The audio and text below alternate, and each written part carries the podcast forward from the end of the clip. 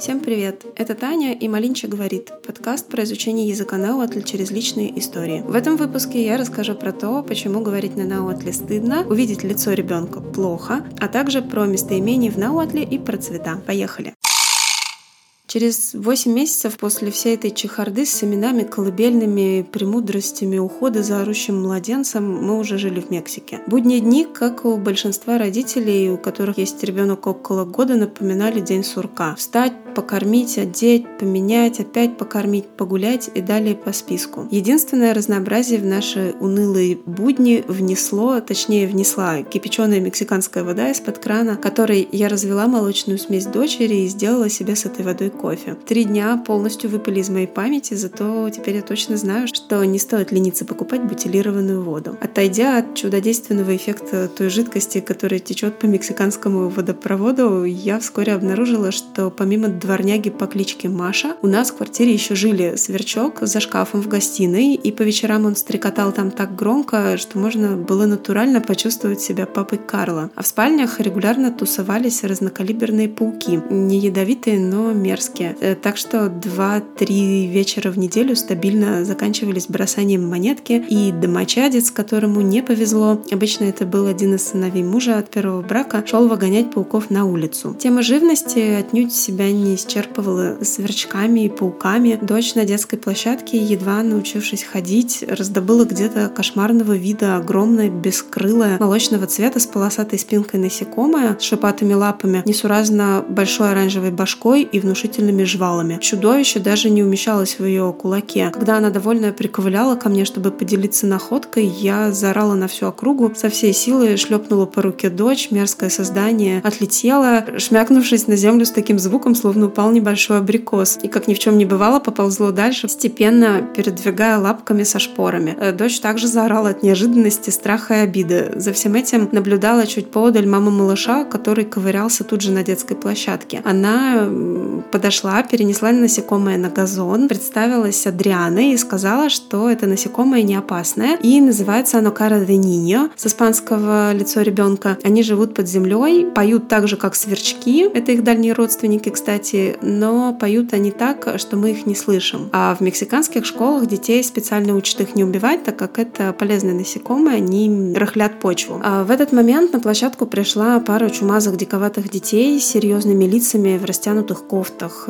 Девочка постарше приглядывала за братом, который неподвижно сидел на качелях посреди нашей закатанной в бетон площадки. Другие мамы спешно отвели детей подальше, к песочнице, а брат с сестрой остались в одиночестве. Они не обращали ни на кого внимания, медленно начали качаться и напевали себе под нос что-то такое журчащее, звенящее, очаровательное. Они не говорили по-испански. Катя подошла к мальчику, попыталась открутить ему пуговицу на кофте, а потом взять за руку. Другие мамы смотрели на это с осуждением, переходящим в легкую брезгливость. Дети вскоре исчезли, так же бесшумно, как и появились. Надо же, обратилась я к Адриане, они же ни слова по-испански не сказали. Я впервые вижу настоящих носителей Науатля. Я с сожалением отметила, что учебник учителя Цветкова после переезда в Мексику был открыт всего 2 раза. Моя адаптация к новой стране и уход за ребенком съедали все время, так что мне совсем было не до Науатля. И кажется, я сказала это вслух, потому что Адриана очень удивилась и сказала мне: «Зачем учить бесполезный язык, на котором и говорить-то стыдно?» Как я не пыталась потом растормошить свою новую знакомую, узнать, что же такого стыдного в Науатле, я от нее так толком ничего и не добилась. Пришлось искать информацию самостоятельно.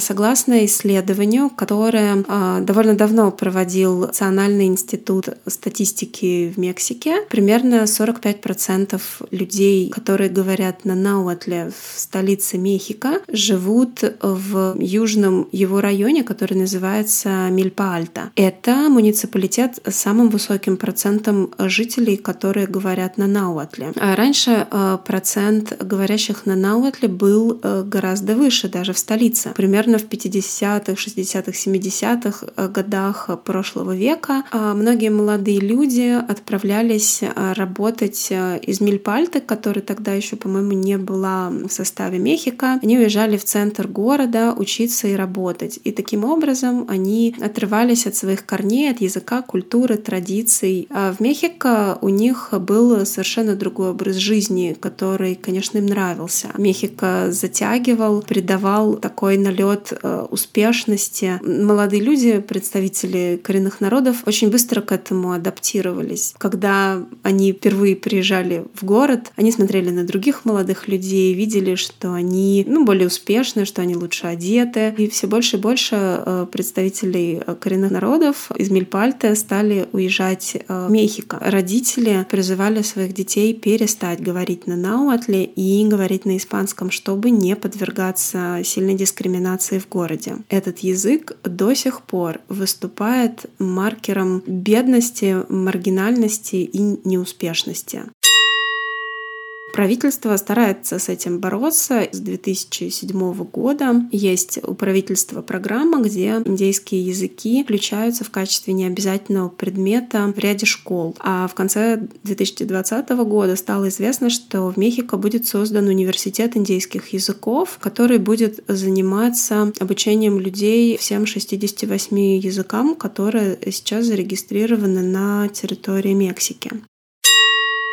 Несмотря на все усилия, которые предпринимаются мексиканским правительством, как считают некоторые языковые активисты, отнюдь недостаточным. Согласно последнему исследованию Национального института статистики и географии Мексики, число носителей наотля в Мексике упало до 1 651 000 человек в 2020 году, а в 2015 их было 1 725 000 человек. Как и обещала, расскажу, почему лицо ребенка плохой знак. Речь, конечно, о насекомом Кара де Ниньо, о котором я рассказала в личной истории. Лицо ребенка на языке науатль называется пиноуицтли. Найти это насекомое науа, так же как и мексиканцы, считали очень плохим знаком. Об этом пишет испанский монах ордена францисканцев Бернардино де Саагун, который писал Флорентийский кодекс, произведение по истории ацтеков XVI века. Если это насекомое найдут в доме или на дороге, то науа считали, что они обязательно заболеют или будут опозорены. Даже существовали специальные обряды, которые производились с Карой де Ниньо, чтобы ничего плохого с науа не произошло. В науатле есть две формы личных местоимений. Первое — это абсолютные местоимения, которые называют субъект в именительном падеже. Например, во фразах типа «неуатль, но тока Таня», «меня зовут Таня». Абсолютные местоимения — это «неуатль», «я», «теуатль», «ты», «еуатль», «он», «она», «теуан», «мы», «амеуан», «вы», «еуан», «они». Вторая группа местоимений, я их называю местоимения префикса. Это такие местоимения, которые ставятся перед глаголом, чтобы потом его спрягать. Именно они обозначают лицо и число, в котором стоит глагол.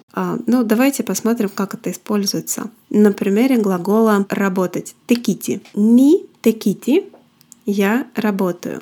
Ти текити. Ты работаешь. В форме третьего лица единственного числа нет префикса, поэтому у нас глагол будет просто стоять в неопределенной форме, в инфинитиве. Текити. Ти текити. Мы работаем. Ан текити. Вы работаете. В третьем лице множественного числа тоже не будет префиксного местоимения. Глагол будет звучать текити. Обратите внимание, на конце в разных вариантах науатля пишется либо апостроф, либо испанская буква хота. Читаем мы на конце глагола, должны сделать легкий, как будто выдох. Текити, они работают.